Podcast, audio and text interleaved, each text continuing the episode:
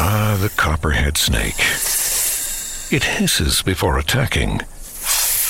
But that's not a copperhead. That's the Sullivan's RV freshwater tank overflowing into their black one, which is backing into their vent pipe, making for a very different kind of attack. One that arrives just in time for taco night. It's wild out there. When it gets too wild, Progressive has your RV covered. Quote today at progressive.com. Progressive Casualty Insurance Company and affiliates. The Starlight Lounge presents an evening with the Progressive Box. Adios, old friend. Yeah, I've got no secrets and no regrets. Well, a lot of regrets, but the point is, I've got nothing to hide. Kind of like the way Progressive shows you their competitors' rates. You gotta put it all out there, baby. Excuse me, miss. Does this heart belong to you? Would you like it anyway? Progressive Casualty Insurance Company and affiliates. Comparisons not available in all states or situations. Prices vary based on how you buy. What's good, y'all? It's your boy Just Blaze, host of Above the Rim. Subscribe and tune in each week to hear me and a special guest discuss the latest in the NBA, the way you want to hear it, with the topics that you want to hear.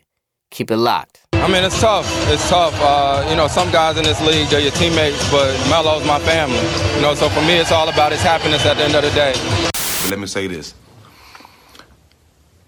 Me, AI, and a couple other players, they trying to blackball Mel- Melo. Why the season just starting? Why they coming up and saying your time with the team is almost up and the season's just starting? You see what I'm saying?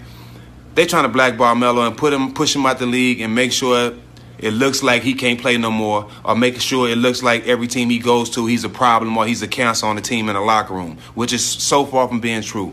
I can name 50 people Melo better than right now in the NBA, and that shit ain't cool at all. Everyone's talking about what went down after the game. We know KG and Carmelo got into it a little bit during the game, both guys getting the technical. Well, Carmelo let it spill over to after the game. You see him in the red hat right there waiting alongside the Celtics team bus for Kevin Garnett. Carmelo told KG during the game he would see him after the game, and he was not lying at all. There were also reports of Carmelo waiting for the Celtics as they went into the locker room. Plenty of yelling and shouting from Melo, police officers on hand, but no one came to blows. Talk about it.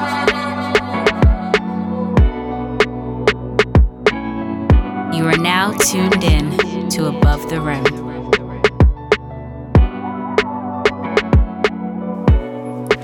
Welcome, welcome, welcome to Above the Rim, episode 74. Brought to you by your honorable hosts. It's your boy Justin, aka Just Blaze. And another special guest on deck for y'all this week.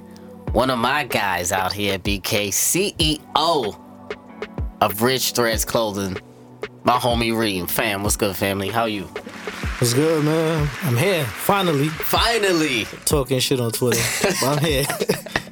Exactly. Um, so, film, you can find, find Above the Rim anywhere you listen to podcasts on iTunes, Stitcher, Google Play, Spotify, wherever.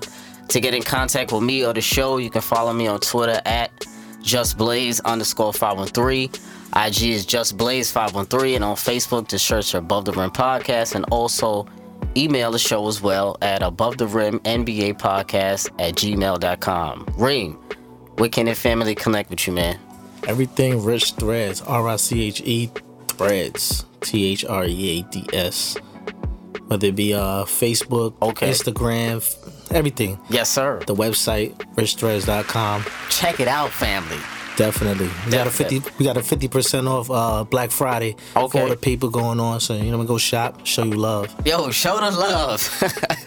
show the love. Um, also, if you got any feedback for the show, responses to the questions, call up the line. And that number is 908 718 1592. You can send the responses via email as well.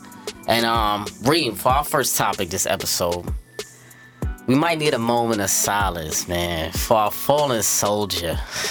They do my man Melo dirty Disgusting.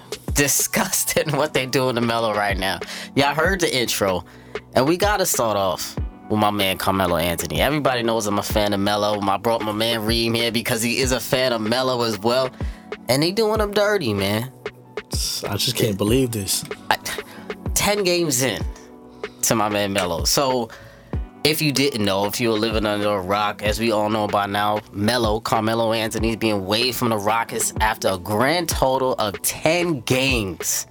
10 games that he played for the Rockets. That's it. He averaged 13 and 5, 40% from the field that they complain about, 32% from three, which they complain about, 29 minutes, but he was in the 16th season, veterans minimum contract that my man Melo's on.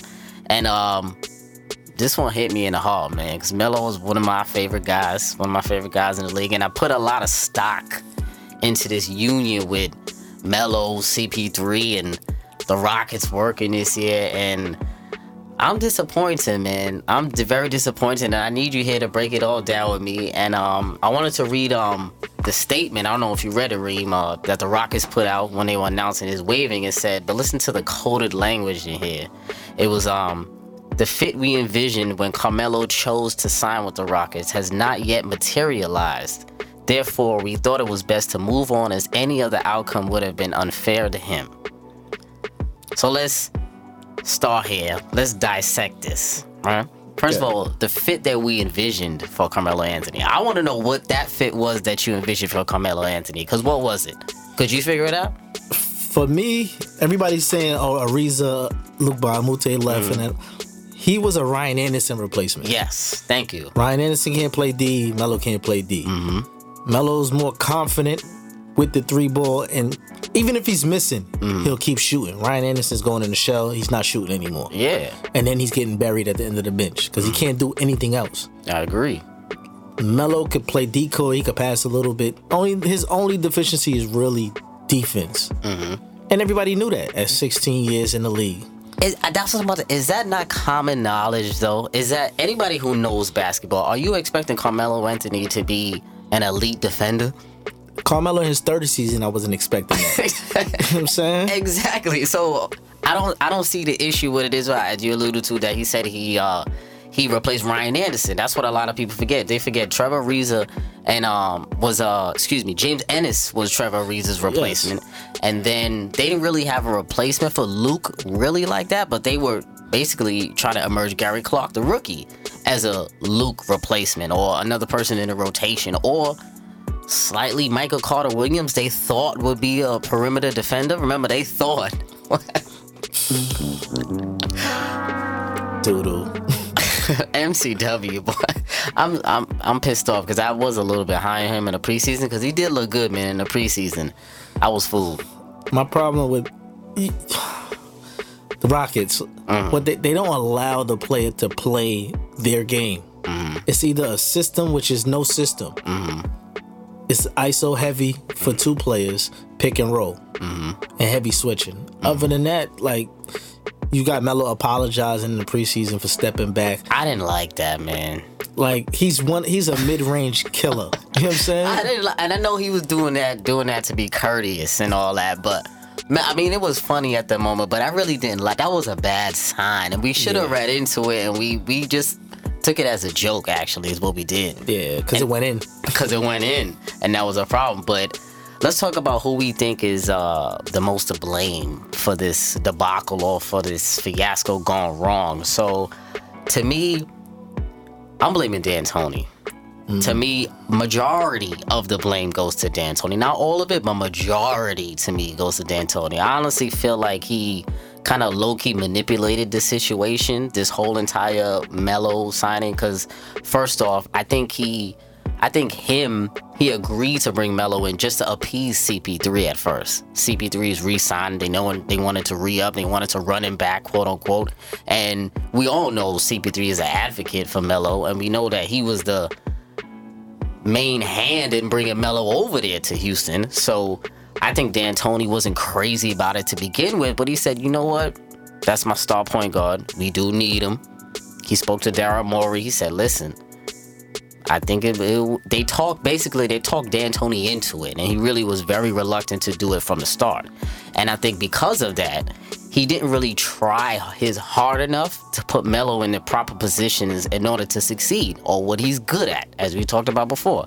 I think they basically during the summer, remember when they had a they had a big meeting in summer league in Las Vegas They with his team down and- sat down had a meeting. I think they basically sold Melo on being like the leader of the second unit. Get what I'm saying? If you do come off the bench, if we feel like the bench role is the best for you and for this team going forward, you will be the leader of the second unit along with Eric Gordon, and you're still gonna get your touches where you like. Yeah. Because you're gonna be playing with the second unit. And I think That's what I figured.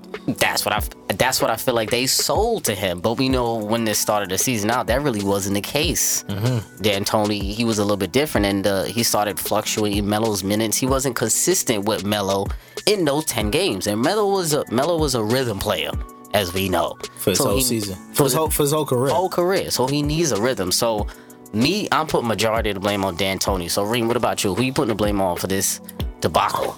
It's a lot of moving parts in this situation. Mm-hmm. One, I think the rotation change with Melo coming. I don't believe Ennis is a starter. I, That, oh, That's one. I agree with you. That's one. So you have Melo coming in at, more as a starter six man because he's still playing thirty something minutes over Ennis. Ennis playing twenty something minutes. And then 29 minutes. Yeah. Melo was playing. Mhm. So then you turn around and then you change the rotation of Eric Gordon, which he used to be in the gunner coming off the bench as a six man.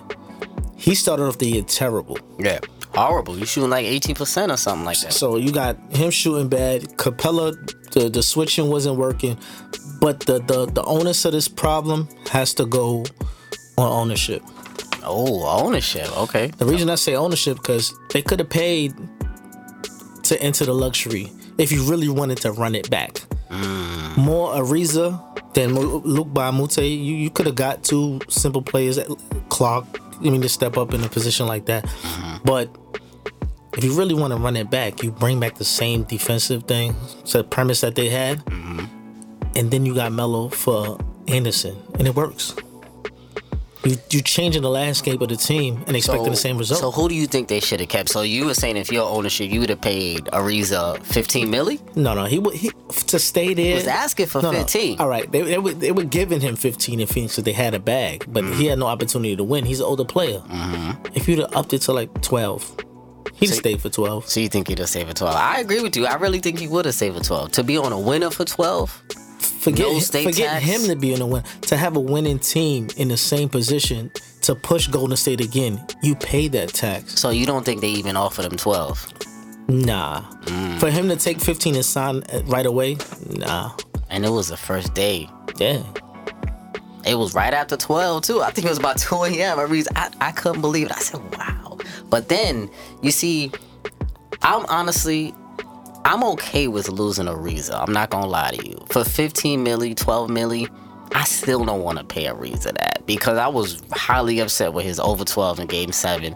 And a lot of times, I loved his defense, but he was a great glue guy. He was like more of a, I feel like he's like a Shane Battier role on those Heat years. I feel like I could I can see that. I can see you Trevor trust him though. You could trust him, yeah. You could trust him.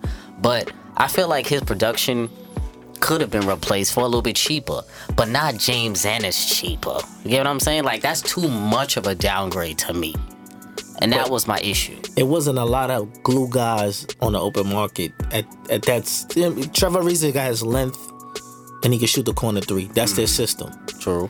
I'm saying so. It wasn't a lot of guys like that. Ennis was known for defense and occasional 3s mm-hmm. But you know what's crazy too? I feel like they could have still kept went into the luxury tax, paid Ariza, and still have signed Melo because Melo signed for the vet minimum. the see, and it's signed for the vet minimum. yeah, You get what I'm saying? Those are two minimum players that you can also add, even if you went over the luxury tax for the Reza. So, why, honestly, did they let Reza go? where they where they messed up at, they they paid a little too much to um Clint Capela. I think. Too much attention to his contract. I, I me personally, I would have signed, made him sign a qualifier. And if if I Mm. Knew if I knew I was gonna lose Ariza this year, I'd have made him sign a qualifier. Mm. And I'd have gambled on what Boogie Cousins was looking like this summer. I mean, That's how I, would have played. I know you're not a big fan of Capela right now, right? Well, no, no, no. It's not, to I know. I like what he brings. I love what he brings. The only issue is he got paid almost max, and you can't give me anything else but what Harden or CP could give you on a drop down. Oh yes, you see, no offensive skill set Yeah. from Clint Capela. No, no offensive. uh the hell is the word? Efficiency. Yeah, and I mean, like he even morphed into a better offensive player during the summer. You see, he got his head dyed. He's acting crazy right now. I seen that. I was, I was disgusted off the tip. I said, "What is this?" I'll be on the mile. Yo, I don't know what was going on with my man Clint Capela. He got his check. He got his 94 mil, I think it was 90 or 94 mil, and he dyed his hair. He got the shoulder cut, man. Come on, fam. I, I, I watched him get killed by Steven Adams. In said, that game in, in Oklahoma City, right? I said, this, this is the, this is the max player? I think you wrote me about yes, that. come on, dog. No, Clint had, had a really bad start to the season. He's been playing better lately, but still no offensive production from him on his own. Like no low post moves. I don't see. I know he's working with the Dream, but he's not picking up those moves right now. Occasionally he'll have a little hook shot though. But it's the Dream with no shake. no shake. But um, um. So I wanted to talk about if uh if Melo if we feel like Melo was given a fair chance in Houston. So I'll start here first. I I don't think Melo was really given a fair shake in Houston for me because it was 10 games in. I feel like he was given an extremely short leash, shorter than any other player should have. And four out of the 10 games he played and he scored over 20. He was a major contributor when the Rockets played Brooklyn. I was there at that game. Okay. Melo was there. Um, that was the last game. That's crazy, man. That's the only game I'm ever gonna see Melo in a Rockets uniform. That's wild. But he went off. He went off. He showed out. I was there at the Barclays that night, and um, from a five game span, um, Melo gave you 19 while shooting 49% from the floor in a five game span, and he only played 10 games. So, and the reason I'm bringing up his scoring is because that's what you pay this man for. Do you not sign Carmelo Anthony to score the basketball? as, as we alluded to before, you don't pay him for lockdown defense. And what was he doing for you?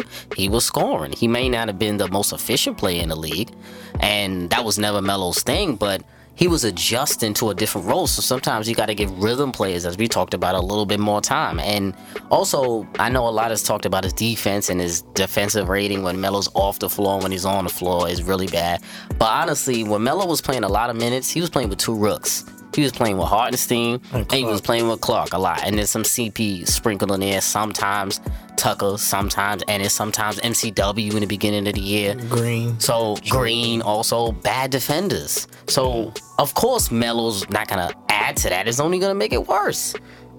So I feel like that defensive rating is also skewed with Carmelo Anthony there, and I didn't really like that man. So I don't feel like he was given a fair enough chance in Houston. I feel like uh, D'Antoni had a lot to do with this man. He pulled the plug very early because he wasn't feeling it and he never wanted it. So you think Melo got a fair shot, fair chance, I should say?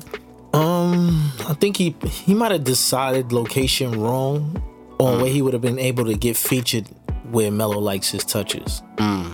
And I seen uh, they had um yeah, one of the broadcasters. Hold on, for, before we even get too far, mm-hmm. I just feel like people sensationalize they post about Melo and talk so dirty about this man.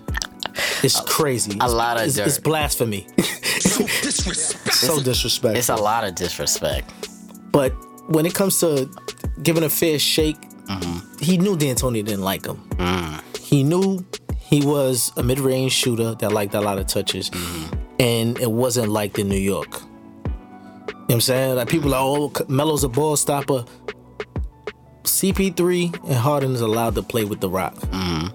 Not to isolate. Melo's not allowed to do that because one, D'Antoni has his feelings about him, mm. and then it's inefficient. So you think his feelings played a role into all yeah, oh, of course. Oh, okay. Because some people was- are trying to deny that mm-hmm. online. though. I don't know if you've seen that on Twitter. This cat's denying that. I'm like, hold on now. Not at all. There's definitely some feelings in there. You can't say Melo is is the the the bottom of your offense and he he's inefficient and all, that, but three or four shooters are shooting terrible. That's what I'm saying. At that point in time, no, I know I know CP3 is your man. Yes, he is. He was shooting 32 percent or something. oh, he like was that. playing bad. He was playing like shit. Playing, Yo, yeah, and Harden's turned over the ball no excuse. way too much. Eric Gordon couldn't throw the ball in the side of a barn.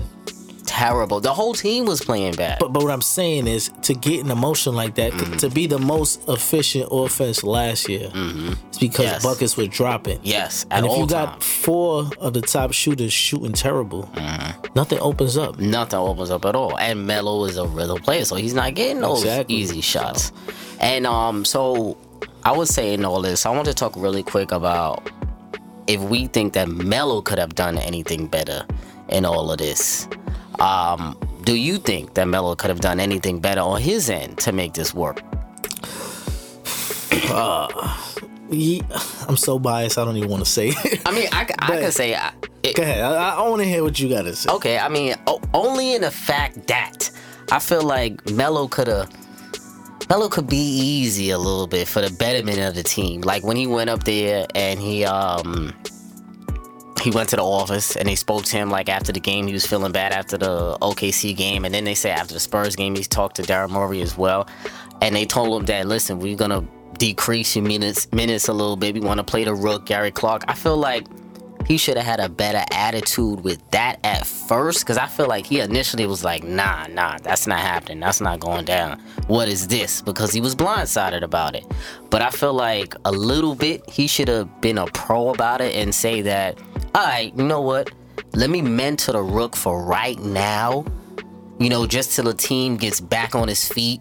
You know, because the rook is gonna listen to me no matter what. You know, Gary Clark, his his favorite play growing up was Carmelo Anthony, which crazy it is. I read down the article. This is crazy. So I feel like he would allow Melo to mentor him, mm-hmm. and I think that Melo should have just been easy a little bit. And you know, you would have been playing in crunch time right now, and then you wouldn't be off of the team right now looking for a landing spot. So I Yeah, feel like yeah. he should have been easy a little bit instead of overreacting and just do it for the betterment of the team and just take the L. Basically, is what I'm saying.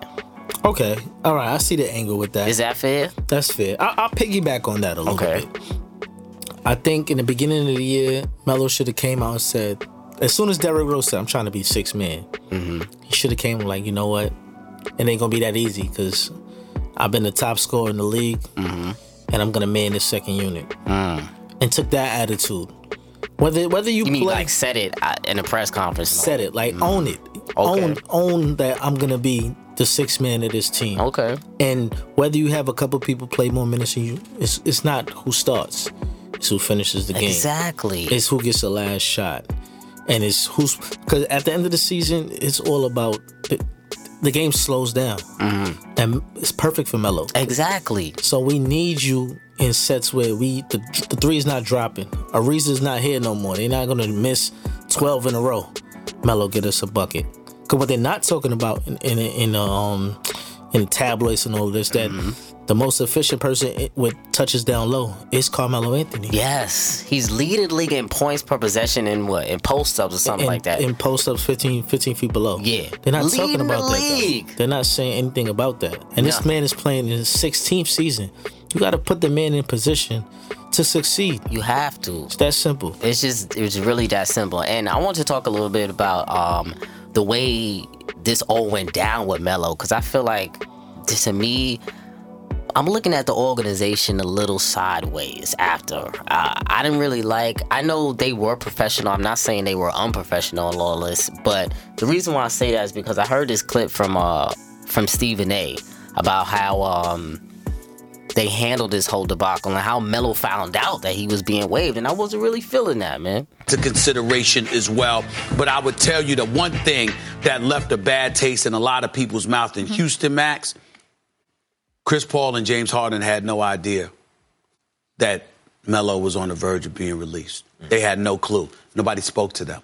Nobody talked to them. Melo walked in there to talk about what could he do mm-hmm. to make the situation better, and from what I'm being told, was completely blindsided when he was informed that we're gonna move in a different direction. There's a lot here. So with that being said, Melo was basically blindsided by the organization because it looked like he was trying to go up there, talk to Daryl Morey and them, and say, "How can I make this work?" And that's why I said that after because I wanted Melo to go do that, and he. It looks like that's what he was attempting to do.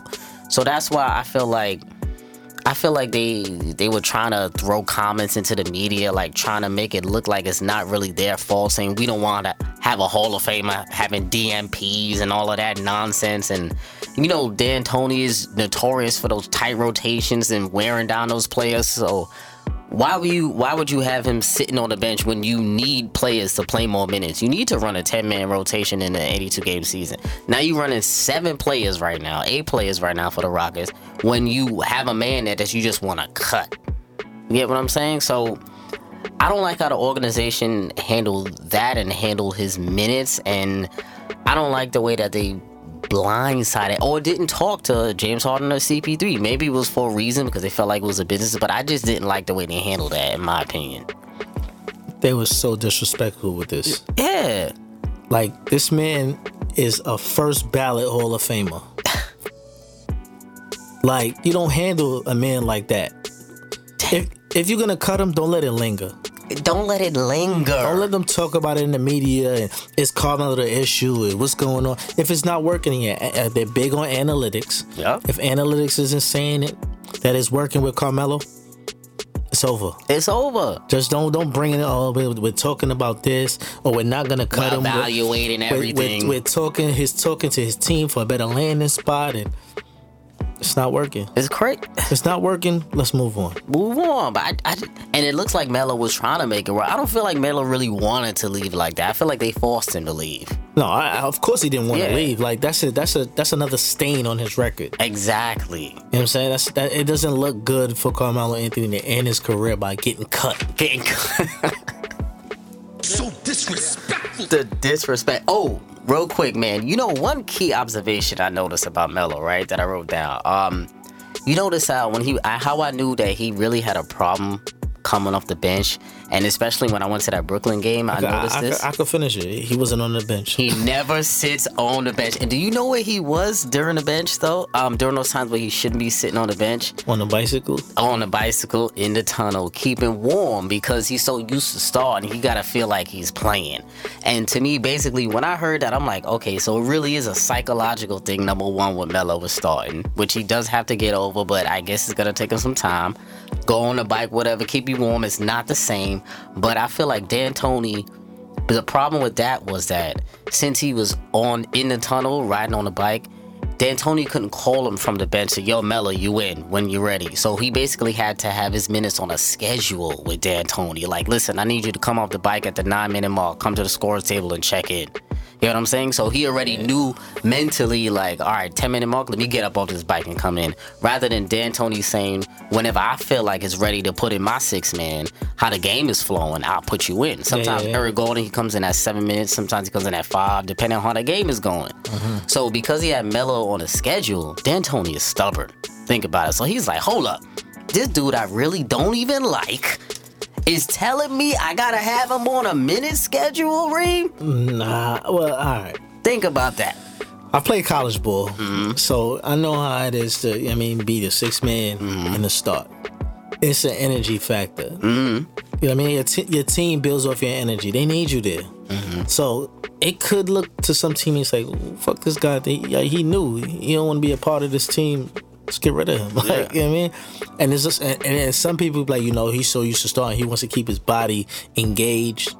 That's that's cool a too. coach that understands. Yeah, a but coach they, that's but, but, but it's a player and a coach that don't have a relation Mm. in a new situation where the coach has the upper hand. Mm. So now I have all the leverage, Carmelo. You had the leverage where I left New York. Mm-hmm. I quit. They didn't fire. I quit to get away from you. now you coming into my situation where we had the best record last year. You do as I say, or you hit the waiver wire. That's why I feel like he was bad on the schedule. How dare you have me on the schedule? Terrible. Me, D'Antoni. And um, so really quick, best landing spots for Melo, man, because people talking retire. They better. I don't agree with retirement right now. Best landing spots for you. I don't. To me, this. I'll start with you, Reem. Best landing spots for you. There's like there's three locations. Okay. First one, I would say, is the 76ers. They got That's rid of Sar- location. Yeah, they got rid of Saric. They got rid of um, Co- Covington. So there's not a lot of shooting over there. Nah, it's only Wilson Chandler. They got the Wilson Chandler, dude, he, he just came off the he just came off the injury list, so he's not really in the rotation. She, Yep. He should be out of shape. at. Muscala. Muscala, but he's not. Listen Come to on, his man. name, B. That's nuts. Come on, Muscala. Come on. And I agree with you there, but the issue is that Melo might have to play some three over there. I feel like Um, coming yes off the and bench, no. but. Would he be okay with not having those touches? Because he's not really gonna get that many touches. He's gonna have to be a catch and shoot play over there too. No, no, no. He he could man the second unit because once Embiid take a rest, Ben Simmons can't. He's not taking anything outside of the the the, the paint. True. You already know that. True. JJ needs somebody to create for him, and then they got Mr. Yips. Yeah. Saying like they really don't have I mean, anybody. I like him on. Philly. I, I don't have a problem with him on Philly at all. And I in like crunch time, they really need somebody to really like. But they said that Elton Brand might not be interested in him, man. That's my issue. Elton I- Brand, they gave Elton Brand a, a chance to be a, the the veteran presence, so Yeah. he better relax. he better take it easy. He better take it easy. What about um? What do you think about Miami? How you feeling about Miami? Nah, Miami run too fast for. Nah, see, I'm indifferent on man. I, I feel like he can be alright in Miami. I'm not gonna lie. If he was on Miami, I feel like they could definitely make the playoffs. They should be, but they're not in the playoffs right now. But I think with him, they'll be a tough seventh seed, sixth seed. But I don't really want Melo to go out like that because to me, he'll be like a mercenary, just there scoring for no reason. No, no, it's not for no reason because you got to remember he is still top ten in scoring, so he's trying to creep up that list. So True. there- there's reason to score buckets for Melo still if he can't get the chip. That's what Well, people he's- I don't feel like he's any. Where is he? me- Nine right now? Ninth on the list, something like that. He, he's up there on the list. He is up there. I know he's top twenty. I don't know if he is he top ten. He's top ten. Okay. But but him going to Miami might revive him because uh, they're very strict on that body fat. Yes, Pat Riley, boy. So he got to get he got to get that body, body fat tested every Sunday, Monday morning. so if he's over, he's gonna get fined, and by by by by the All Star break, he gonna be the, he gonna be uh, D- Denver. He gonna be Denver Melo. again. Yo, listen, but I just need him to sign somewhere. They getting disrespectful with um this Puerto Rico nonsense. Talking about uh Woj is out here getting disrespectful, saying that the Puerto Rican national team Come on, got a contract from my man Melo. nah. Come on, don't do him dirty like that, man. Melo, please get to a team soon. I need you to make calls. Oh, what if he just call up and tell D'Antoni I'm sorry? No, no, no. That's over. I like That's him in? San Antonio too. They don't want him, man. They already got Rudy Gay. That's what he should be right now. He should have took the L like Rudy Gay. When Rudy Gay, he had to come off the bench for a while. Then he worked his way back up to the starting lineup with Pop now. He looks good there. And believe it or not, there's a hole at the four spot in Denver where it all started. Mm. Would they take a stab? Well, he got to be coming off the bench there too. No, they're they're Millsap. Millsap is playing the three right now. They're starting some dude named Torrey Craig or something like that at the four. Oh, Denver's bucket right now. Yeah, yeah. Listen, Denver's overrated to me. I'll tell you that right now. How, how you feel about him on Boston? No, I don't like that at all. I don't like that. There's too many cooks in that kitchen already. I only like Philly on Miami, fam. I don't like him on New Orleans. People are saying that. I could see him in Portland. Oh, I forgot about it. They've been, they've been trying to get him to Portland for Exactly. years. I could see him in Portland. He might have to take the L. It, it might not be an L though, because he could get his shots up. L is in championship aspirations. Portland's not winning the title. Ah, yeah, you're right. That's what I'm saying. You're right. Houston was his only realistic shot to a title. Philly is a tier below. You know, they need a lot to get over them, but I still don't know about Philly because I don't trust Ben in the playoffs yet. You know what I'm saying? So Philly's not there yet, but Houston is at to me. See, but the 76ers will work better for him because it's a slower pace. The Eastern Conference is a little slower. Yeah, I like him They still the throw the ball in the post. I like him in Philly. I mean, I don't have a problem with him in Philly, to be honest, bro. I really don't. I don't have a problem with Philly, but it's up to Philly God to damn reach it, out. Melo. Damn it, Melo, man. Just told you, just make it. Should have made it work in Houston. Just be like, all right, I'll be a mentor. But um, on Houston, really quick. My Rockets, we playing better right now. Okay. Smacked the Warriors, gave him a 30 piece, 20 piece, whatever it was. CP3 was quietly dominating the game with modest pedestrian numbers, but dominating. James Harden was playing well. James Ennis shut me up and was hitting some threes because I think Ennis is a bum. But uh, a bum. Ennis is a bum. I'm not gonna lie. He's a, a bigger Corey Brewer to me. But um, I like this energy. He played well on defense. He had a lot of energy, a lot of back cuts. I was feeling him right there, so that was pretty good. Tuck was all over the place. So I like how Houston is going right now. But to me, they still got to upgrade on the wing. They got to give me a defensive wing, and they got to give me a backup big. And a defensive wing, I feel like they could get is either DeMarre Carroll, um, from the Nets, uh, uh, Wes Matthews, who I've been calling for them to get. I think it's perfect for them. Wes Matthews hurt right now. I know, I know, but yeah, but he on the shelf. He'll be coming off the bench, so I, I can rock with it. Um, who else? What was the other one? Uh, Kent Bazemore that they've been trying to get for a while. I would even rock with a James Johnson that they were trying to get before in the summertime. I like him too. I Yeah. always liked him for some reason. Yeah, Good energy, good motor. Good motor, so I like him for Houston. It'll be a nice little toughness that they need. There's some grown men on Houston, so he will fit in well with them. I got one. I got one suggestion. Mm-hmm. Kenneth Faried. Yes. Oh, yo, I He's was just there. sitting. I, I'm there with you. I don't know how much money he's making, but maybe I know that might be the reason sitting. But come on, man, Kenneth Reed, Houston, he'll be perfect on Houston right now. He'll be perfect. I feel like they need to upgrade the wing and they need to upgrade that backup um, center spot because I'm not trusting that Rick Hartenstein. Not for quality. His minutes. hands is terrible. terrible. He got good energy, but that's it. Yeah. That's it. So um, moving on. Um, KD, Draymond, confrontation, confrontation. There's a little uh dissension going on out there in Golden State with the Warriors. I'm not gonna lie, not gonna lie and say I'm not happy about it because I am. You know, I mean, I don't mind it at all. It's comical to see these guys going through their uh, rich man problems as they have right now. Um, but um, so what happened with KD and Draymond? If you don't know, uh, they were basically playing the Clippers uh, overtime game. It was about to go to overtime. It was for the game winning shot. Draymond basically stole a rebound from KD. KD was clapping for it. He didn't give it to him. Draymond uh, ran it down the court, turned the ball over. KD got pissed. They got on the bench. Uh, they were arguing a little bit.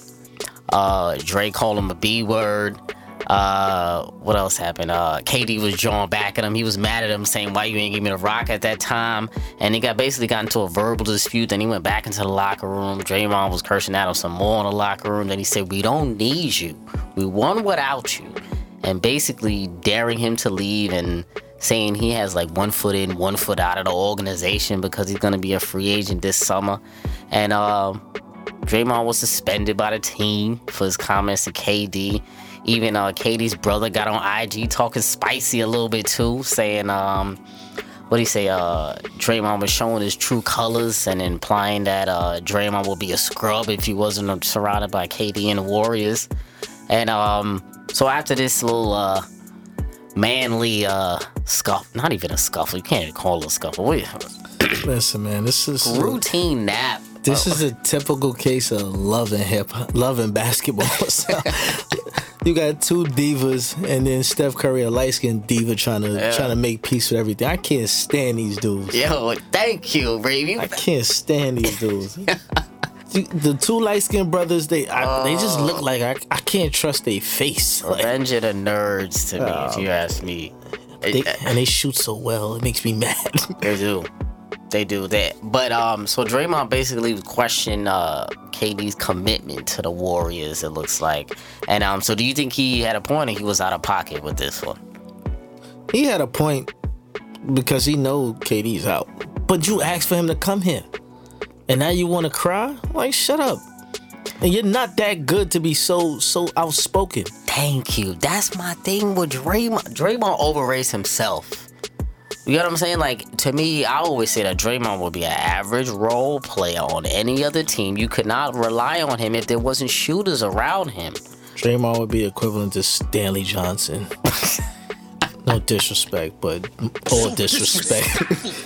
I'm not mad at you. I'm not mad at you, but um, my, my thing with this, I honestly don't feel like that little argument or whatever was that serious. But it was a little telling because Draymond he was a little emotional with that. I feel like I feel like he got a little extra emotional, and I feel like he was letting his feelings loose, like he was bottling his sin. You know what I'm saying about KD for a while, and uh, he got mad that he was talking to him like he was a scrub, how he said, and um. Talking about we won without you. I feel like he was just trying to hurt KD feelings, I guess, a little bit with that, saying we won without you, because you know you feel like that's probably a nerve. Maybe he told him some something like that before, and so he he was trying to shame him in front of the team. Draymond cried when he lost. He called KD. That's the end of the story. You called me to come save you. He did. And now, like, to call a man a B word in basketball, Mm.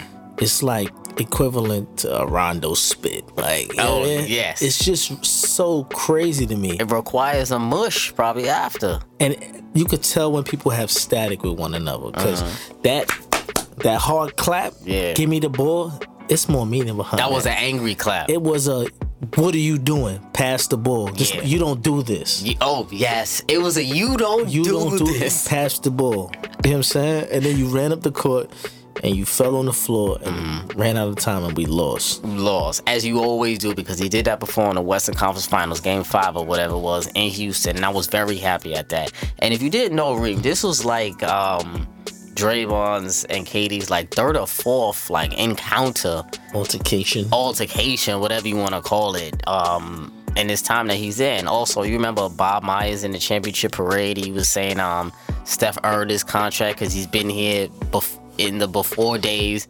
And KD, um, when Steve Kerr was screaming like mid level, something like that with his corny ass. Um, Bob Myers was like, nah, KD, you can't have any contract you want. Only Steph can you have that. Basically, like a shot to him, and it, the whole crowd was like, "Oh!" But then he like played it off and, and Yeah, stuff yeah. like that after. But it just showed to me that Golden State don't love you the way they love Steph. You know what I'm saying? It, to me, it's a different type of love that Golden State, the fan base has for Steph, than they have for KD. So I feel like KD, you gotta leave. But you got to check the record without Steph. It's, it's almost 500 without him.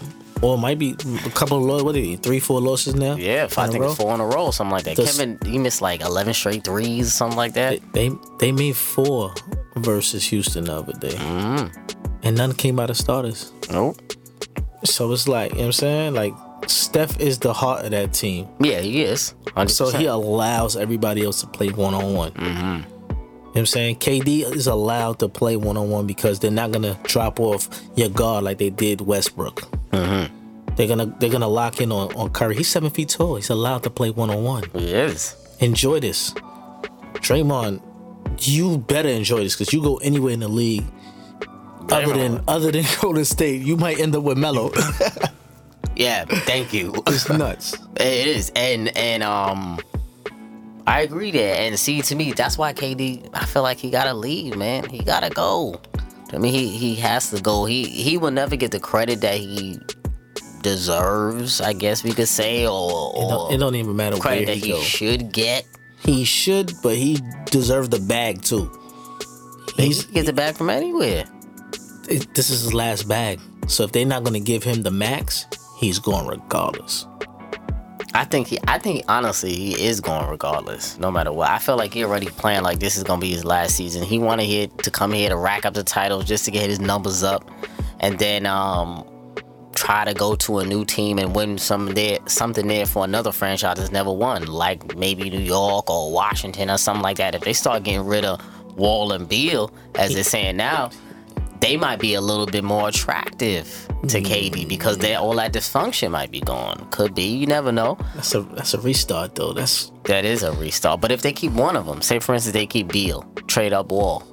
Okay. I can see that happening. You get what I'm saying? What Beal and KD can mesh a lot better than Wall and KD can. With a pass first point guard, I can see it. Exactly. And then they get another point guard from somewhere, which they can't acquire. If they see them building that up there, they can get another point guard over there. Just not Reggie Jackson. Not Reggie Jackson, no. of course. I'll, a distributing point Yes, guard. please. Um. Rozier.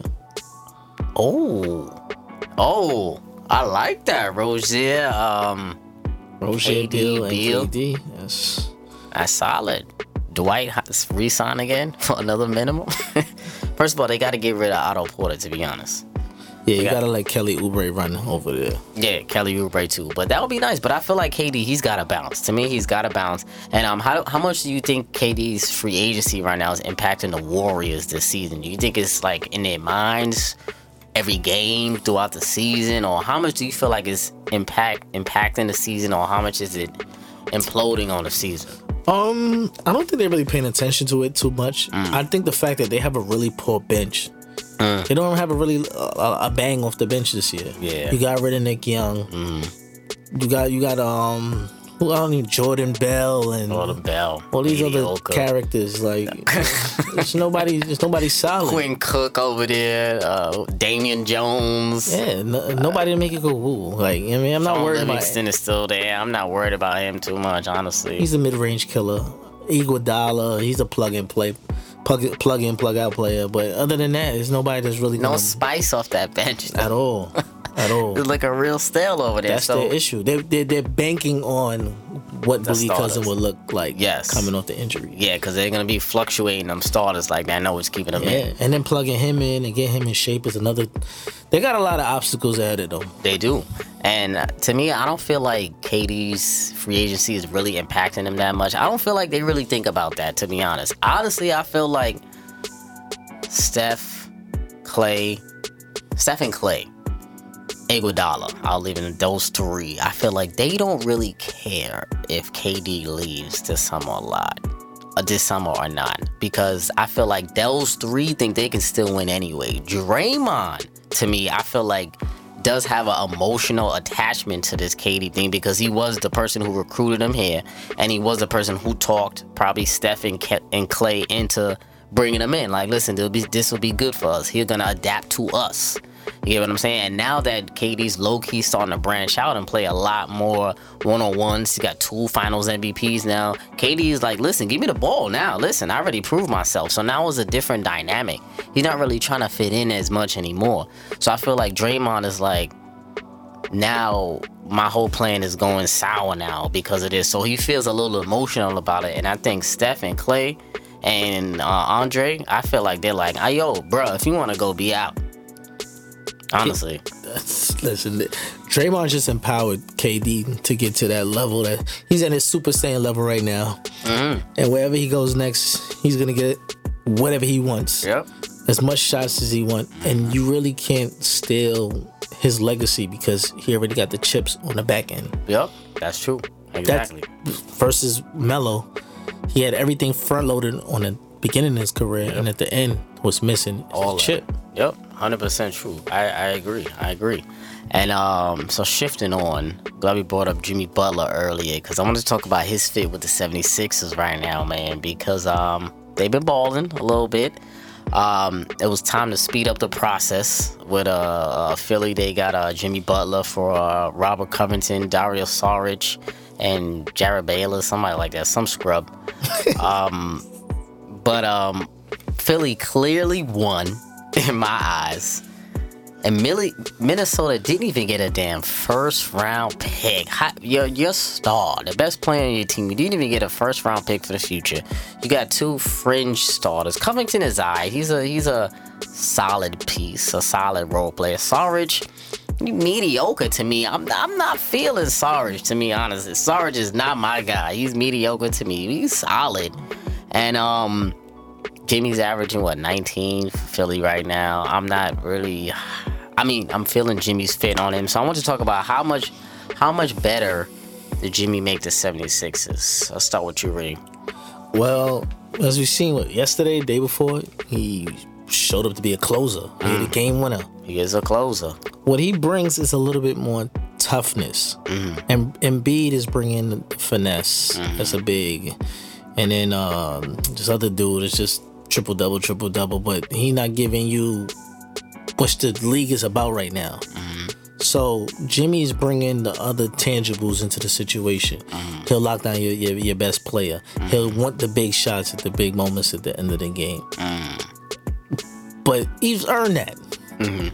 Star player, I would say no. a, a, a very hard working player Mm. is what he is, and that's a tough town where they appreciate a game like that. Oh, they would appreciate a hard work. They love a hard nosed working guy. So it the Jimmy the Philly works. I mm. like it. Mm-hmm. If he'll stay there, we don't know. Mm. But for the moment, it was about time you brought in a, a older piece mm. into this young situation mm-hmm. because you were hearing. We're next. We're next. We're next. We're next. Trust the process, mm-hmm. and then the tr- the process, it got it got oversighted by Boston's process. You know what I'm saying? quickly. So it was time. Hey, it was, and I'm glad that they got Jimmy because he's that third star that they need right now, and he's that perimeter scorer that they need right now, and he's that dog, that leader that they need because Joel Embiid and Ben Simmons, as much as I love their game, those boys are not leaders yet. They're not leaders of men because, are, I mean, they're young men right now. Actually, they're very young, so they're not really leaders of men because they are still becoming men. And Jimmy isn't the greatest leader, but He's seen a lot though. He's seen a lot. He's got experience. He's been through, and I think he'll. As long as they work hard, I think he'll be a good leader for them. And is he the best, the ideal fit for Embiid and Simmons? Probably not the ideal fit, but I think he's damn good enough for the right fit for them, for what they need right now. It's just that depth is really their problem because they really don't have a lot coming off that bench. But he's the best that they're gonna get right now as a third star, and I feel like every like they have the right pieces because every championship team to me has to have a mismatch and a closer. So the mismatch player on Philly is Joel Embiid. He's a um he creates a lot of mismatches, and Jimmy Butler he's their scorer. I mean he's their closer. Excuse me. So I feel like they do have the right components. I mean, I like what Philly got going on, man. I feel like they got the right makings of a championship team, but is Jimmy gonna re-sign?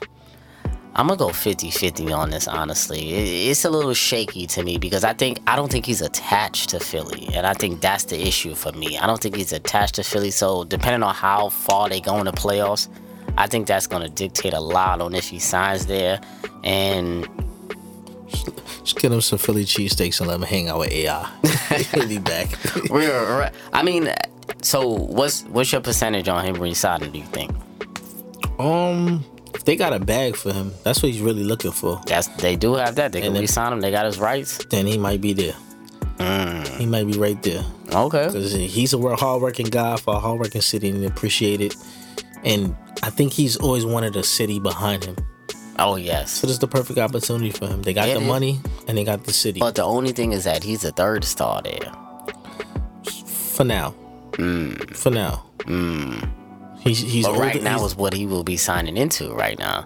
his bag his bag speaks more than who's who's the talk about star. I hear you. I feel like it's a perfect situation that he's in right now because right now he has all the cards. He don't have to re-sign right now. He can wait till the summer, and um, he has a chance to show, boost his value basically on Philly in the playoffs, playing in the playoffs and dominating the East. I mean, you can you can play a lot better in the East than you did in the West. It's a lot uh, easier competition in the playoffs, kinda. I mean, this year it is a lot more competitive, but he can boost his value value and when it's time to make a free agency decision this summer he can say listen look what i did to philly. I brought them to the next step. Yeah. so what i do is i bring teams to the next step. And then i feel like he might look at miami to be honest man. I feel like miami is a nice destination for him but i like philly. I like Philly looks a little better than Miami because of the whole uh, Hassan Whiteside versus Embiid situation. Alone. It's a little bit more attractive with that alone, and then you don't know how long Dragic could be there. You know I'm saying the only thing they need got to move on from him man Dra- Dragic is decent, but he's just he's an elder statesman now in, He the, is. in, the, in the NBA. It's a bunch of young guys over there. True. But I think he, Jimmy would be he'll more mesh with the guys in Philly. Mm, okay, I feel you. I, I like it there. But um, moving on from Philly, Minnesota.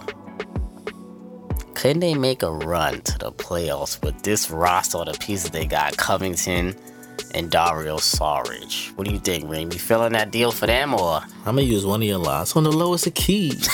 you know what I'm saying?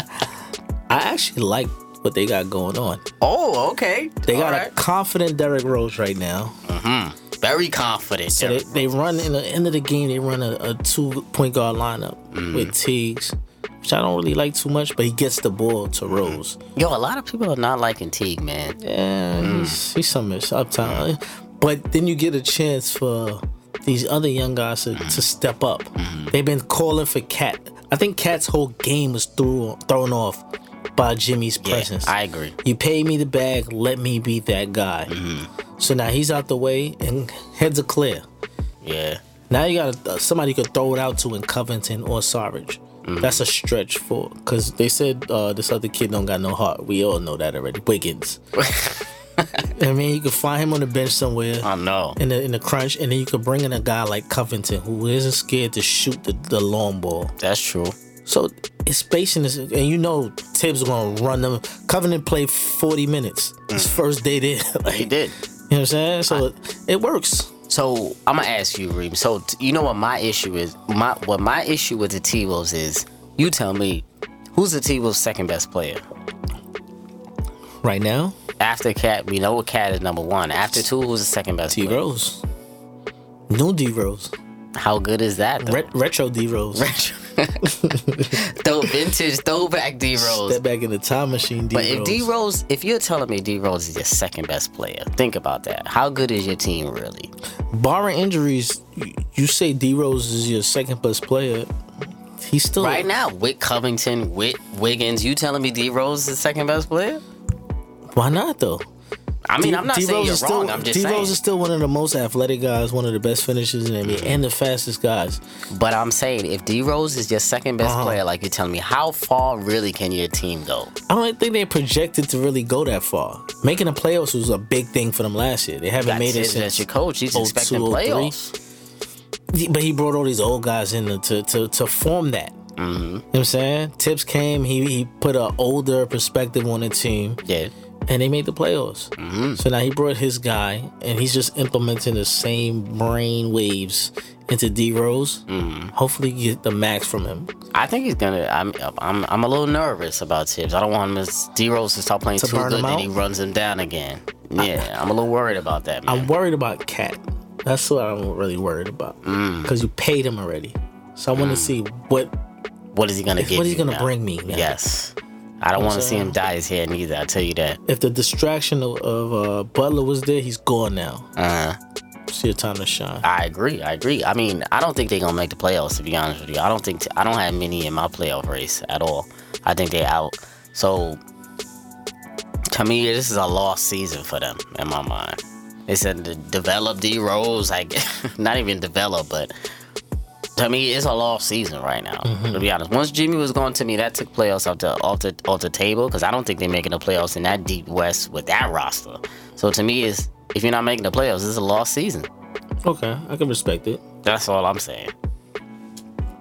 We'll see, man. We'll see. We'll see, Reem. Um, so moving on, family. The crossover segment. Not a game, not a game, not a game. We talking about practice. crossover segment, my G. Reem. Uh, for those for my new listeners, I'll be throwing out player comparisons from different eras. My man Reem as GM and he tells me who he would take out of the two in their primes if he was building a team. I got some good ones for you here, you bruh. For you, bruh. Um, first up, are you taking a prime GP, the glove, Gary Payton, or Russell Westbrook? If you're building a team, let me give you the career stats. GP, 16 points per game, 3 rebounds, 6 assists, 1 steal, 46% from the floor. One time champ, two time All NBA first team, nine time All Star, nine time All Defense, one time Defensive Player of the Year.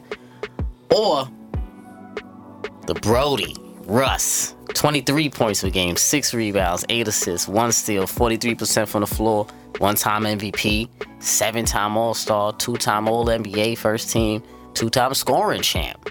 Reem, who you taking? Near prime.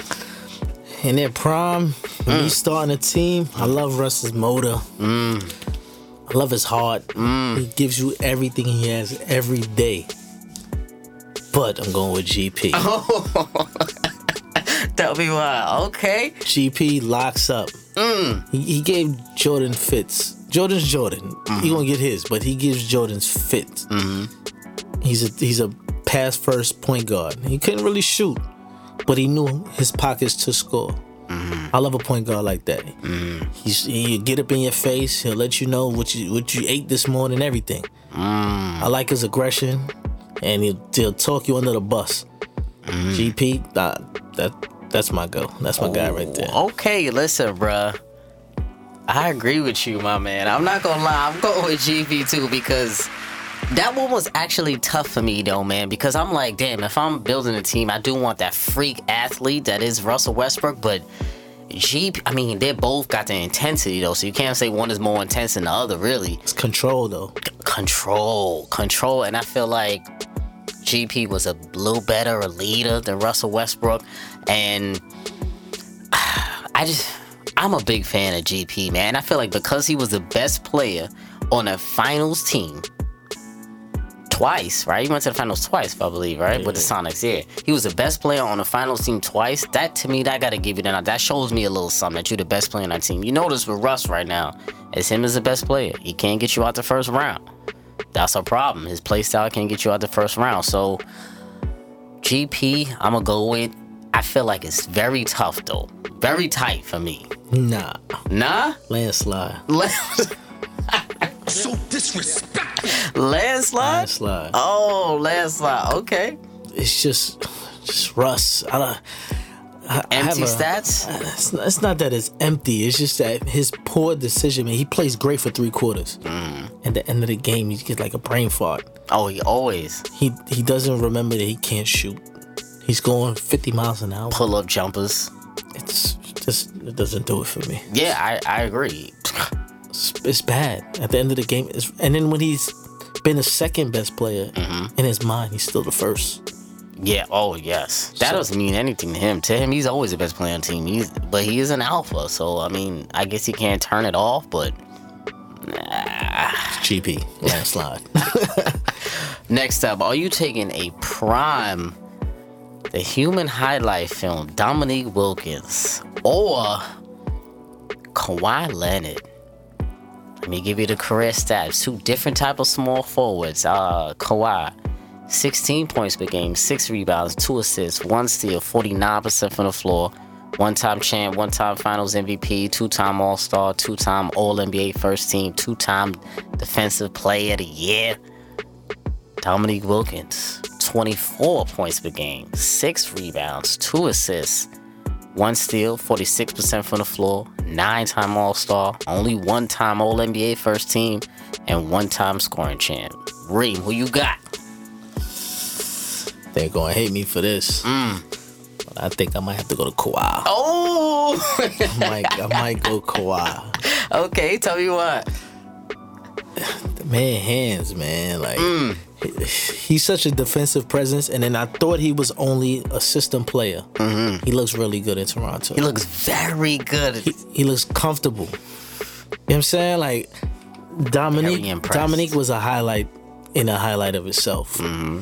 but he didn't bring a lot other things to me in, in a game, mm. unless it was a, a crazy dunk. Because those wasn't dunking like that back in the day. Mm. But if you transition that into today's game, everybody's dunking like that. Oh. It's whatever the oh. tangibles you're bringing in, and this man hands like dog, Crazy. yeah, I, I gotta go Kawhi. Kawhi's just a specimen in his own, mm.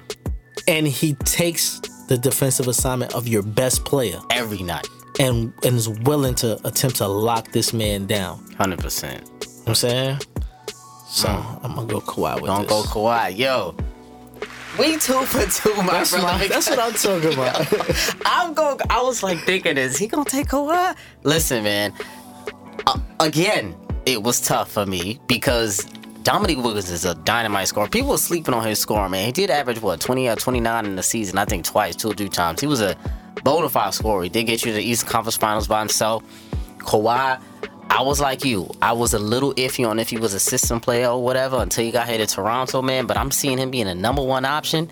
He's killing right now. Yeah. I gotta give Kawhi some love, man. And he's a bone. He's gonna go down to me. Definitely top 100, top 50. is gonna be tough. I don't know. 75, I give him. 75? Top Yeah, top 50 is tough, right? I said definitely top 100 for me. Yeah.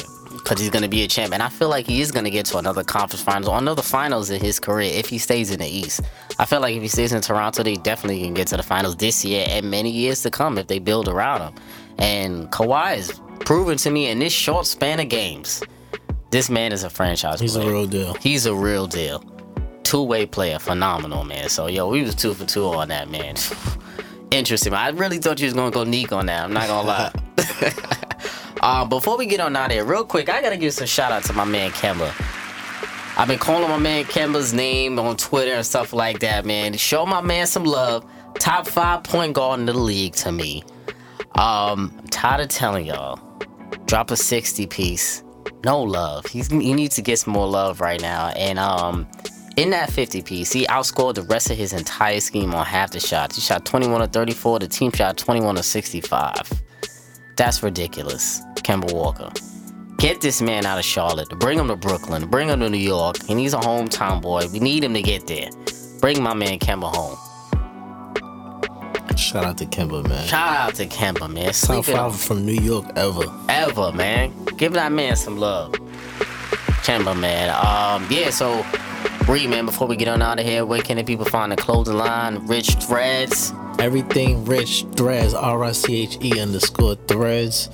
Don't forget richethreads.com. We got the crazy 50% off Black Friday weekend. Word.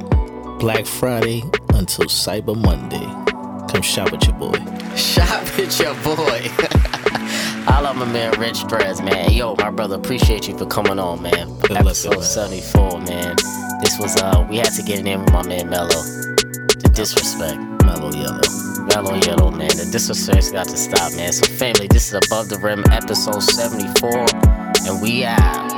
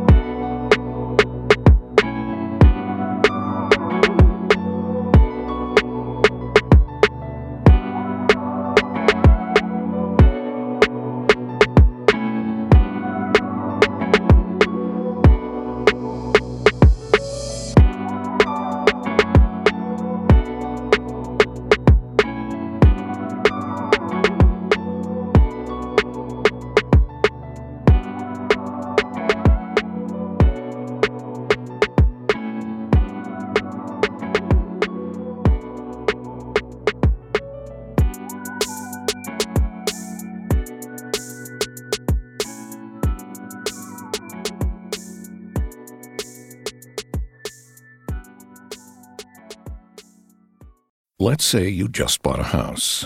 Bad news is, you're one step closer to becoming your parents, which means you're going to start telling your kids to clean up before the cleaning lady comes. Doesn't make sense, but you're the parent and they're the kids. You're going to start telling them that now, too.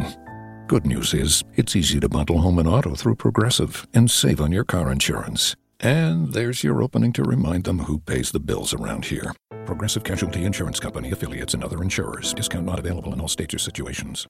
This is what Flow from Progressive sounds like in one of our many hilarious commercials. Hi, did you know that you can get a quote on your motorcycle insurance in under three minutes at progressive.com? And did you know that saying hi makes even bad news sound good? Hi, you have high cholesterol. Hi, you're fine. And this is what that same commercial sounds like on your motorcycle. Hi, there's no more cake.